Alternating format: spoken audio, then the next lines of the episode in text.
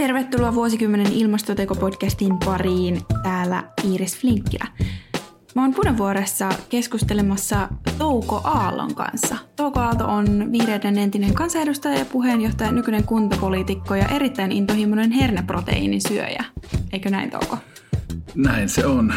Jotenkin se puuro pitää ma- maustaa ja herneproteiini toimii siihen äärimmäisen hyvin ennen kaikkea proteiinin lähteeksi. Eli herneproteiini on sun mielestä hyvän makuista? No riippuu siitä, että onko se makkeutettu jotenkin. Että mä oon usein netistä käynyt tilaamassa tota, vegaanisia proteiinijauheita. Ja mun favoritti on semmoinen suklaamakuinen, mutta tänä aamuna se oli loppu. Ja sitten oli ihan täysin vaan semmoista ää, maustamatonta herneproteiinia, niin no, makukysymykset on aina asioita, mistä voi kiistellä, mutta mä veikkaan, että tässä osalta niin fakta on se, että kaikki on samaa mieltä, että se on ihan hirveän makusta. Mä en ole itse asiassa koskaan maistanutkaan sitä, mutta, mutta usein proteiinijauheet ilmeisesti ei ole mitään kulinaristisia ilotulituksia, mutta tota, ilmeisesti sait puurosi toimimaan kuitenkin, kun löysit siihen sitten jotain muita hyviä makuja mukaan. Sä oot, oot kertonut, että sä oot, kuten myös James Nikander, Musta Barbari, niin myös sinulla toi puuro on, on semmoinen aika tärkeä osa päivän aterioita. On. Mä tota syön puuroa oikeastaan joka ikinen aamu ja hyvin useina päivinä syön sitä myös niin kuin illasta tai lounaan korvikkeeksi tai muuten, mutta yksi vai kaksi kertaa puuroa syön päivässä. Se on monella tapaa erittäin hyvä. En rupea nyt näitä ravitsemusasioita tässä höpöttämään, mutta puuro ja siihen pistää tota vegaanista proteiinia, semmoisen pienen mitallisen tai kaksi, niin erittäin, erittäin jepa. Sä oot ollut kasvissyöjänä aika pitkään ja kerroit, että oot pyrkinyt noudattamaan noin 99 prosenttisesti vegaanista ruokavaliota. Minkä takia susta tuli kasvispainotteisesti ruokaileva ihminen? Tämä on vähän henkilökohtainen asia, mutta ehkä ne yleisimmät asiat liittyy siihen, että pyrin ottamaan huomioon kaikessa tekemisessäni sen, miten se vaikuttaa ympäröivään ympäristöön, ilmastoon. Eläinten oikeudet on pitkään ollut hyvin lähellä sydäntä. Mutta tota, tarinahan lähtee siitä, että mä olin Joensuussa asuessani noin viisi-vuotias, kun mä kysyin mun äidiltä ja isältä, että minkä takia äiti ja isä me syödään lihaa. Eihän me syödä meidän pepikoiraakaan, joka on meidän rakas Bison Frise pepikoira. Ja mä vaan hämmästelin pienenä ihmisenä, että kun on niin paljon kaikkea, mitä voi syödä, niin minkä ihmeen takia me syödään eläimiä ja joidenkin eläimien osalta me tehdään sitten poikkeuksia, että kotieläimiä kuitenkaan ei syödä ja yritin käyttää tätä niin kuin argumenttiketjuni logiikkana, eli minkä ihmeen takia me sitten ollaan valmiita syömään jotain muita eläimiä. Tämä oli niin kuin viisivuotias ihmetteli maailmaa, enkä mä saanut koskaan mitään vastauksia. Sain omaan maailmaani tosi paljon inspiraatiota dinosauruksista. Mä olin tosi dinosaurusfani ja imin kaiken tiedon, mitä sain dinosauruksista. Ja mun suurin lemppari oli se suuri ja mahtava Brontosaurus, joka mun viisivuotiaan mielen maisemissa käyskenteli siellä metsässä, söivä puiden lehtiä piti huolta lähiympäristöstä ja pienemmistä dinosauruksista. Ja mä ajattelin, että jos toi pystyy olemaan noin iso ja itsenäinen ja, ja syöden vain puiden lehtiä, niin minäkin voin sitten olla. Jotain tämmöistä mä niin kuin ajattelin. Ja mä en pystynyt ymmärtämään, kukaan ei pystynyt perustelemaan, miksi me syödään eläimiä. ja viisivuotiaan argumentaatio on tietenkin viisivuotiaan argumentaatiota, kun ei siihen aikaan, mä oon syntynyt vuonna 1984 ja siihen maailman aikaan, kun mä olin niin kuin vasta, en ole edes ensimmäisenä luokaa koulussa, ei kukaan oikein ymmärtänyt mun mielenmaisemaa tai näitä asioita oikeastaan mitenkään ja itsekin piti sitten mielikuvituksen kautta hankkia tämmöisiä sankareita ja, ja tämmöisiä niin kuin esimerkkejä. Se oli vähän vaikeata, vaikeata aikaa ja, tota, ja mä muistan sitten, että koulussa oli ne samat haasteet kaikkialla, mutta sitten jossain vaiheessa mä tahdoin vanhemmille olla mieliksi ja en jaksanut niin kuin tapella hirveästi, niin mä jotenkin sitten yritin sopeutua ja olla mieliksi ja enkä tahtonut aina olla silmätikkuna, niin mä jotenkin sitten yritin opetella ja olla niin kuin muut. Eli yritit opetella lihansyönnin uudelleen? No, mä voin sanoa, että opetella uudestaan, kun en mä sitä koskaan oikein syönyt. Mutta tota, että mä yritin syödä sitä, mitä muutkin syö. Yritin olla kiltti poika ja koulussa olla häiritsemättä muita ja syödä mitä eteen laitetaan. Ja niin opetettiin. Ja musta on tosi hauskaa, että sulla on tavallaan tullut jotenkin sisäsyntyisesti selkeästi toi tommonen niinku oikeudenmukaisuuden tunne ja, ja tuntunut, että kasvissyönti oli semmoinen luontainen tapa jotenkin, että, että sul, sulle Täysin. tuntui tosi hankalalta ilmeisesti se äh, lihan syönti. Mutta sitten kuten me kaikki tiedetään, niin sehän on aika haastavaa kuitenkin, varsinkin aiemmin on ollut vegaanina tai kasvissyöjänä toimiminen, kun eineksiä ei välttämättä löytynyt jo laitosruokaloissa, asiaa joutui perustelemaan. Ja lääkärin todistuksellakaan ei välttämättä sitä oikeanlaista ruokaa sit saanut, niin kerroit, että jouduit sitten vähän totuttautumaan siihen lihansyöntiin. Mutta miten nyt sitten niinku aikuisena? Miten sä koet sen tällä hetkellä, että koet sä sen helpoksi ja millainen suhde sulla on siihen? No nykyään se on hyvin helppoa, että pitää ottaa sen verran taaksepäin, että kyllä mä sitten, musta tuli NS-normaali, niin kuin ne kaikki muutkin, ja opin syömään NS-normaalisti ja söin lihaa ja kaikkea muuta, mutta se tuntui läpi sen nuoren aikuisuuden aina vähän vaikealta. Mutta opin, että näin kuuluu elää elämää ja niin se jotenkin meni. Mutta sitten tota, mä huomasin jossain vaiheessa nuoressa aikuisuudessani kaikuja, kun mä kuulin, että on jotain kasvissyöjiä. Tämä vaikutti siinä vaiheessa nuoressa aikuisuudessani palautui mieleen niin oman, oma lapsuus ja ne vaikeudet, mitä siellä, siellä oli suhteessa lihaa ja mä en osannut siihen oikein suhtautuakaan. Mutta sitten mä muistan, että yliopistoaikoina niin kasvissyönti, sitä ruvettiin puhumaan yhä enemmän ja sitten sisäsyntyisen näkemyksen lisäksi alkoi painottumaan hyvin voimakkaasti ilmastokysymykset, eläinoikeuskysymykset. Ja niistä puhuttiin siinä ympäristössä, akateemisessa ympäristössä ja muualla yhä enemmän. Mä rupesin itsekin funtsimaan miettimään sitä asiaa vielä enemmän niin kuin tältä kannalta. Ja olin totuttautunut lihansyöjäksi, sekasyöjäksi ja totuttelen siitä sitten irti. Ja se oli sinänsä hyvinkin helppoa kun alkoi olemaan vaihtoehtoja ja rupesi huomaamaan, että ihmisiä muitakin on ympärillä, että tämä ei ole mikään tämmöinen lapsuuden oikku tai häiriö. Mä koin semmoisen hyvin emansipoivan tunteen, että mä olin ollut niin kuin sisäsyntyisesti ihan,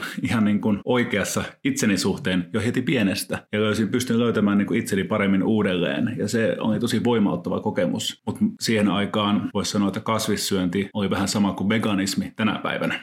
Muistan, että junassa ja muualla, kun yritti mennä kysymään kasvisruokaa, niin aina tarjottiin, että okei, okay, että kasvis kasvisvaihtoehto. Yes, tässä on sitä meidän kana. Ei kana ei ole kasvis. Aa, anteeksi, anteeksi, anteeksi. Tässä on sitä meidän kalavaihtoehto. Mutta edelleen tämä ei ole kasvis. Valitettavasti tuota tapahtuu ihan edelleenkin. Esimerkiksi VR-ravintolavaunussa on törmännyt, törmännyt samaan kohteluun parisen kertaa, mutta ei to, to, todennäköisesti aivan yhtä, yhtä paljon kuin mitä tuolloin. Joo, se on mennyt paljon paljon mennyt eteenpäin tämä asia ja nykyään VRn tota, junastakin löytyy kauramaitoa, sieltä löytyy härkis kolmioleipää ja löytyy vegaanisia ruoka-annoksia, vaikka ne on vielä tässä vaiheessa aika kehittymättömiä koko sen menun osalta, niin on menty jo isosti eteenpäin, koska se on ruvennut muuttumaan. Nämä trendit ja tiedostaminen ja syöminen on myös politisoitunut yhä enemmän, niin on pakotettu myös palvelujen tarjoajat, kuten vaikka PR, tarjoamaan jotain vaihtoehtoja.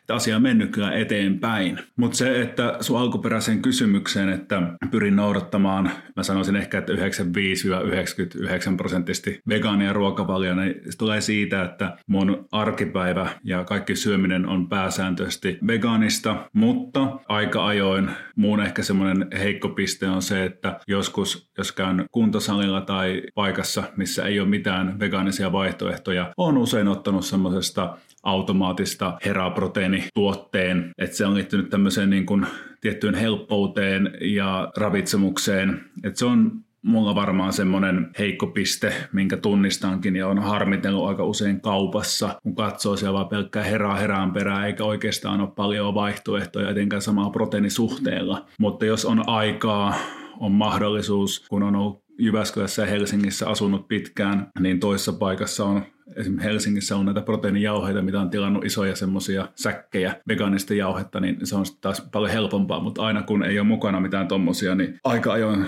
tarttuu tommoseen vaihtoehtoon, mikä tulee vastaan. Ja sitten on sattumia joskus, jos on jossain maakunta huoltoasemalla jonkun työmatkan yhteydessä eikä yhtään mitään, niin on sattunut ottaa Karjalan piirakan tai jonkun muun vastaavan, missä tietää, että siinä on käytetty voita. Että tämmöisiä pieniä juttuja on, että mä flexaan tällä tapaa joskus, jotta arki menee eteenpäin, saan syötyä, mutta tota, se perusperiaate, miten rakentaa ruokavalion, mä jotenkin itse kuvaan omaa syömistäni, pyrin suosimaan vegaanista ruokavaliota kaikessa. Niin, kai se on niin, että tietysti jos on tietynlaisia tuommoisia, esimerkiksi urheilee paljon tai muuta ja on tottunut niitä tuota, proteiinipatukoita ja juomia juomaan, niin se on kyllä ihan totta ja valitettavaa, että vielä näihin automaatteihin ei ole vegaaniset, vegaaniset tuotteet rantautuneet, mutta tästä täytyykin ehkä olla johonkin kuntosaleihin yhteydessä, että laajentaisivat valikoimaansa. Pitää sanoa, että jos on viitseliäisyyttä, jos on määrätietoisuutta, niin ei näe mitkään ongelmaksi tule, mutta tässä ihan ääneen myönnän ja huomaan, että mua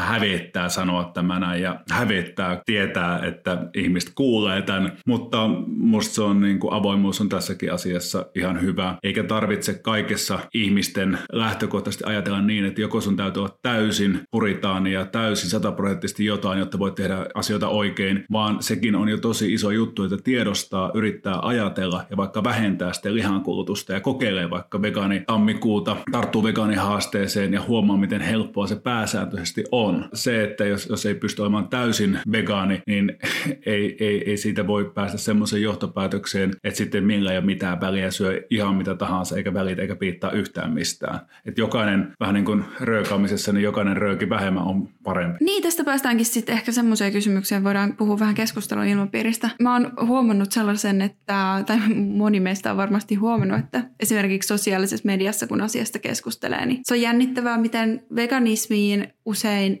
vastataan sillä, että kerrotaan, että no minähän en tuollaiseen tuollaiseen hippitouhuun lähde, että minä aion nyt tästä mennä vetämään napaani kuusi kiloa naudanlihaa ja ja jätän auton päälle yöksi ja, ja muuta. Miten tällaiseen pitäisi vastata? Tämähän syntyy siitä mun nähdäkseni, että keskustelu on tosi polarisoitunutta ja jos mennään keskusteluun moraalikulmalla sormea heristäen, ei oteta huomioon erilaisten ihmisten arjen realiteetteja ja vaaditaan tietyn tyyppistä toimintamallia ikään kuin moraalisista lähtökohdista niin se aiheuttaa helposti vastareaktion, koska kysymys ei myöskään ole pelkästään ruuasta, vaan kaikesta muusta, mitä siihen niin kuin ruokaan kytkeytyy, arvomaailmat ja vaikka vihervasemmistolaisuus tai jotain muuta. Jos ihminen tahtoo niin kuin vastustaa kaikkea, mikä liittyy, tuntuu vaikuttaa vihervasemmistolaisuuden tai jotakin muulta, niin tahtoo vastareaktiona sitten pitää sen yön auton tyhjäkäynnillä tai syödä niin paljon lihaa, että tulee ähkyyn ihan vaan, niin koska tahtoo tehdä yhden henkilön usein yhden miehen protestin kaikkea tämmöistä vastaan. Ja mä itse niin kuin näkisin, että sen takia on hirveän tärkeää, että asioita lähestytään niin, että pyritään tuomaan erilaisille ihmisille helppoja, hauskoja, halpoja vaihtoehtoja, joita ihmiset saa itse valita omassa arjessaan ja tehdään ne arjen valinnat helpommaksi. Semmoinen moraalipuhe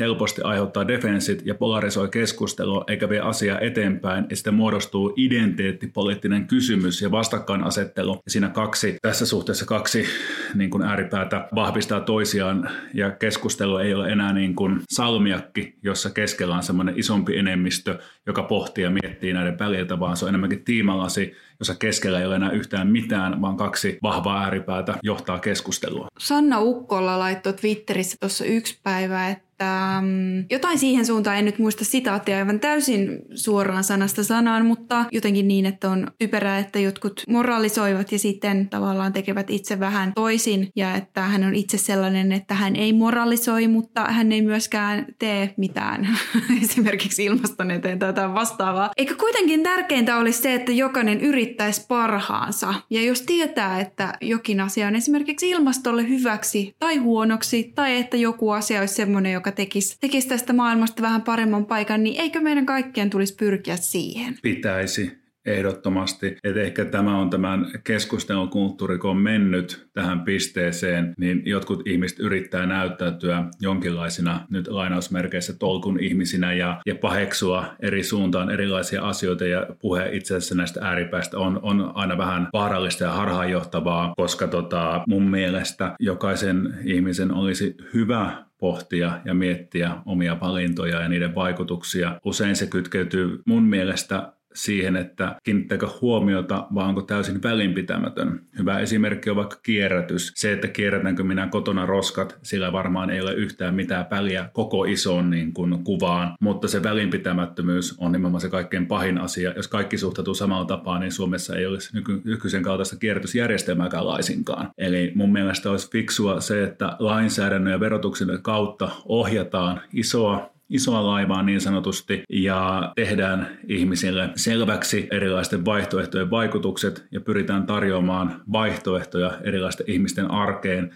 jotta ihmiset voivat helpommin tehdä fiksuja valintoja. Mutta se moraalipuhe ja semmoinen niin kuin sormella osoittaminen, siinä helposti syntyy tässä keskustelukulttuurissa niitä vastareaktioita, jotka ruokkii itse itseänsä ja se ei ole varmaan kenenkään eikä tavoitteiden kannalta fiksua eikä tavoiteltavaa. Näinpä, se tuntuu vain itse kullekin välillä vähän epäälylliseltä keskustelulta, kun joutuu lähteä jakamaan sitten tämmöisistä asioista ihmisen kanssa, joka sanoo tietävänsä kyllä, mikä on ilmastolle hyväksi ja mikä on eläimelle hyväksi hyväksi, mutta kertoo, että ei aio näitä asioita toteuttaa. Näinhän se menee ja mä jotenkin itse pyrin suosimaan sitä keskustelua, että vältetään puhetta se moraalikulmalla ja pyritään olemaan asiallisia, ratkaisukeskeisiä ja on hyvä tunnistaa ne ongelmat, on hyvä tuoda esiin eläintuotannon isot ongelmat, on hyvä tuoda esiin eläintuotannon ilmastovaikutukset, on hyvä puhua myös ruuasta ja siihen liittyvistä myyteistä ja asioista. Sen puheen lisäksi on hyvä osoittaa ratkaisuvaihtoehtoja, erilaisia keinoja, joilla päästään eteenpäin, mutta ne puhe kannattaa aina ohjata siihen rakenteisiin, verotukseen ja lainsäädäntöön ja politiikkaan, joilla näihin asioihin vaikutetaan ja kannustaa positiivisen esimerkin kautta yksilöitä tekemään oma oma tonttinsa. Itse asiassa tähän täytyy heti sanoa, että hieman vedän sanojani takaisin. Sehän on kyllä, tietysti täytyy myös tunnustaa se, että eihän yksilön vastuulla sinänsä ole tehdä koko muutosta ja se on ihan ymmärrettävää, että joissain tilanteissa esimerkiksi arjessa helppouden vuoksi joutuu tekemään ratkaisuja, jotka ei ole välttämättä täysin niitä parhaita mahdollisia, mutta siinä hetkessä omassa arjessa ne on ainoita mahdollisia. Niin ja sitten se, että minkä takia keskustelu on mennyt siihen, että tänä päivänä veganismi vaikuttaa vähän samalta kuin kymmenen vuotta sitten kasvisruoka paljon, niin kiitos nimenomaan veganiliikkeen ja aktiivisten ihmisten paine on kasvanut tietoisuus on kasvanut ja asiat on mennyt eteenpäin ja ilman tätä niin kuin voimakastakin myös haastamista mikään ei menisi eteenpäin. Se on niin kuin tunnistettu fakta ja yhä useammat, etenkin nuoret sukupolvet, tiedostavat huomattavasti enemmän näitä asioita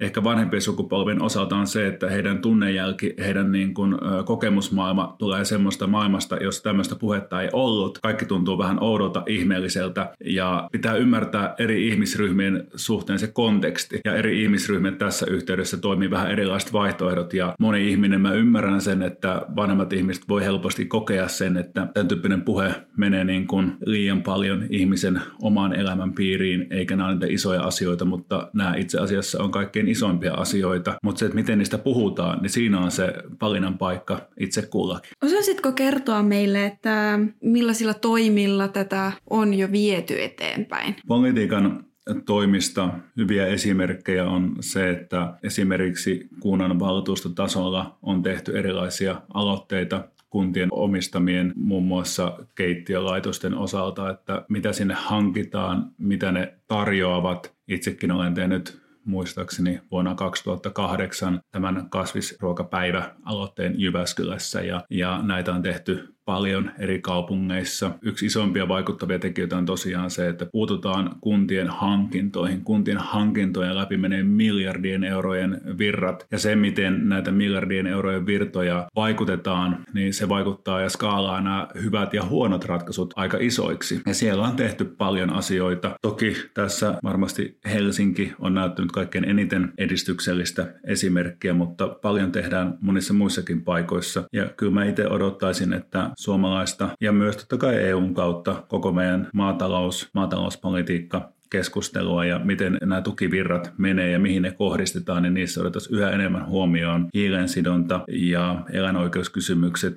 ja ruoantuotannon eettisyys ja ohjattaisiin ruoantuotantoa yhä enemmän vaikkapa Suomessa palkokasveihin ja annettaisiin euroja hiilensidonnasta ja niin eteenpäin.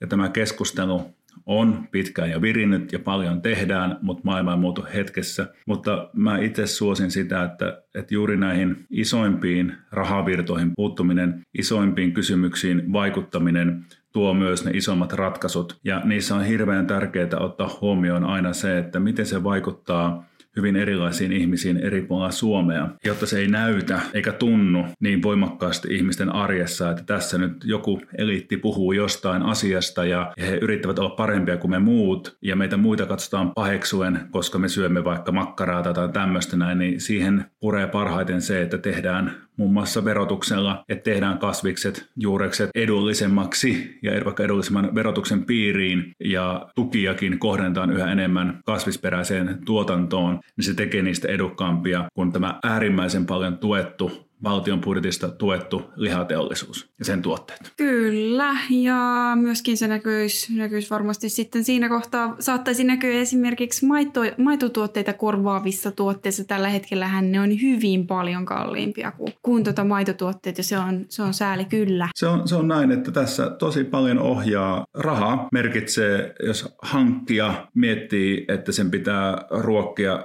X määrä ihmisiä ja se hankkii raaka-aineet, totta kai se hinta vaikuttaa vaikuttaa aivan valtavasti. Jos markkinamekanismia rikotaan siten, että on isot valtion ja Euroopan unionin tukiaiset, jotka ohjaa ja tekee niin kuin keinotekoisesti lihatuotteista hyvin halpoja, eläinperäistä tuotteista hyvin halpoja suhteessa niiden todellisiin niin kuin ulkoisvaikutuksiin ja koko tuotantoketjuun, ja sillä tota, tehdään, tehdään niin kuin ihmisten arki hyvin lihapainotteiseksi, niin se on mitä suurimmassa määrin poliittinen kysymys. On mun mielestä jännittävää, kuinka vähän esimerkiksi, esimerkiksi suomalaisista kaurasta menee ihmisten ruoksi siihen verrattuna, kuinka paljon sitä menee eläimille. Tämä on juuri näin ja, ja jo vaikka soijan suhteen fakta on se, että että keskimäärin kun ihmiset vastustaa vaikka kasvissyöntiä siten, että soijaa rahdataan tänne kaukaa jostain ja soijan syöjät nyt sitten tuhoaa ilmaston, niin unohtavat sen, että keskimäärin lihansyöjä kuluttaa kymmenen kertaa enemmän sitä soijaa, koska se soija menee rehun tuotantoon, kun ihmiset voisivat syödä itse sen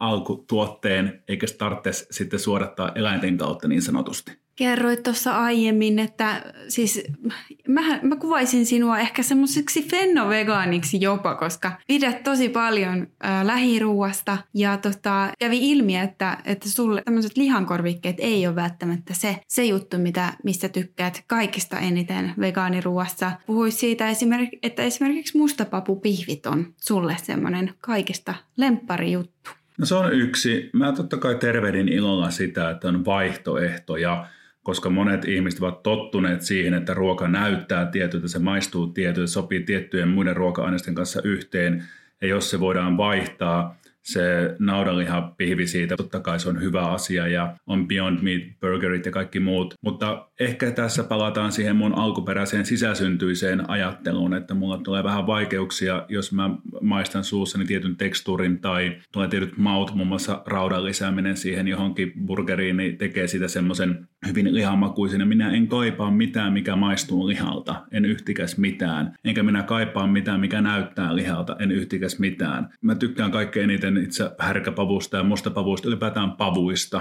ja kotimaista kaurasta ja siitä pystyy paljon rakentamaan, mutta tämä on taas jälleen kerran se, että on nyt yksilöllinen näkö, näkökulma ja mä ymmärrän, että pitää, pitää tuoda erilaisia vaihtoehtoja e-, erilaisten ihmisten arkeen ja se on vain hyvä asia, että syntyy erilaisia vaihtoehtoja, mutta tämä on mun oma tämmöinen yksilöllinen kokemus vain ja ainoastaan. Edustat varmaan semmoista ehkä vähemmistöä tässä suhteessa, no. että monethan pitävät Olen tottunut aika paljon. Siihen. Kyllä. No nyt kun on kerran puhe ruuasta, niin kertoisitko jonkun tämmöisen, että mikä vegaaniruoka kokemus olisi viime aikoina ollut sykähdyttävä?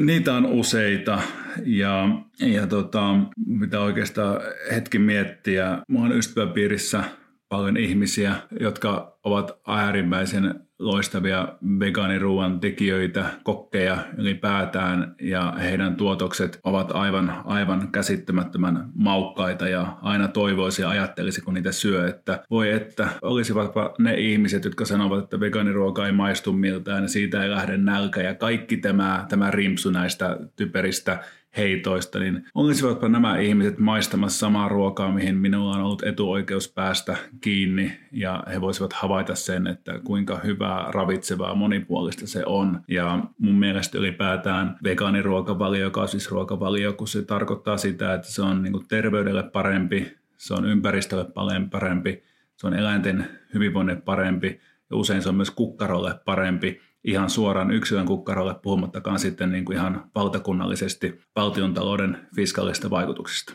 Eli mikä ruokakokemus on viimeksi jäänyt parhaiten mieleen? No juuri, juuri äsken tuossa nautin, oli tämmöinen meksikolaismaustettu äh, härkis. Siihen kaveriksi sitten tota, oli punakaalia ja, ja erilaisia asioita ja itse asiassa – ruoan tekijä, eli juontaja voisi kertoa tarkemmin, mitä siinä, siinä ruoassa oli. Se oli aivan valtavan hyvää.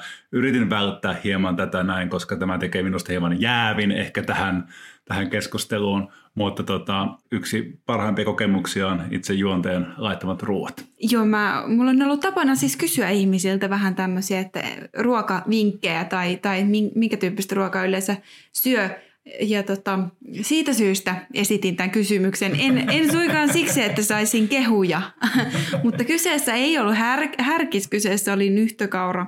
Oli tomaattikastikkeissa tehty Tex-Mex äh, nyhtökaura ja, sen kanssa itse asiassa viime tuosta vegaanihaaste cook-offista bongattu vegaaninen punakaalista ja, ja fenkolista, fenkolista tehty coleslaw ja tota, sitten siihen vähän Outlin, Outlin turkkilaista jungurt ja, ja srirachaa ja, ja pikkusen, pikkusen vähän vihreätäkin.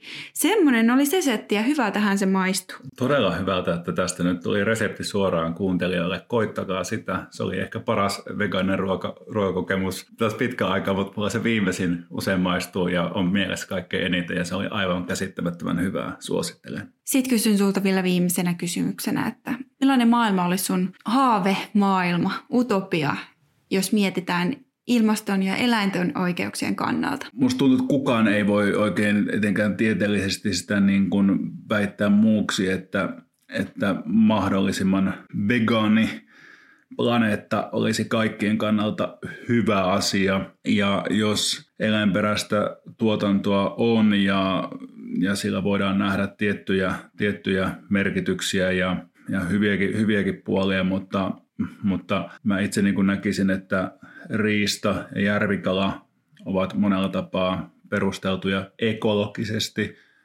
ruokalähteenä, mutta esimerkiksi itseäni on se, että jos en pysty itse tappamaan kalaa enkä ampumaan sitä hirveä, niin en myöskään niitä syö. Mutta sellainen maailma, missä minimoidaan eläimille koituva tuska, kärsimys ja pyritään tarjoamaan maaperä ennen kaikkea kasvipohjaiseen tuotantoon, niin sitä ruokaa myös riittää paremmin.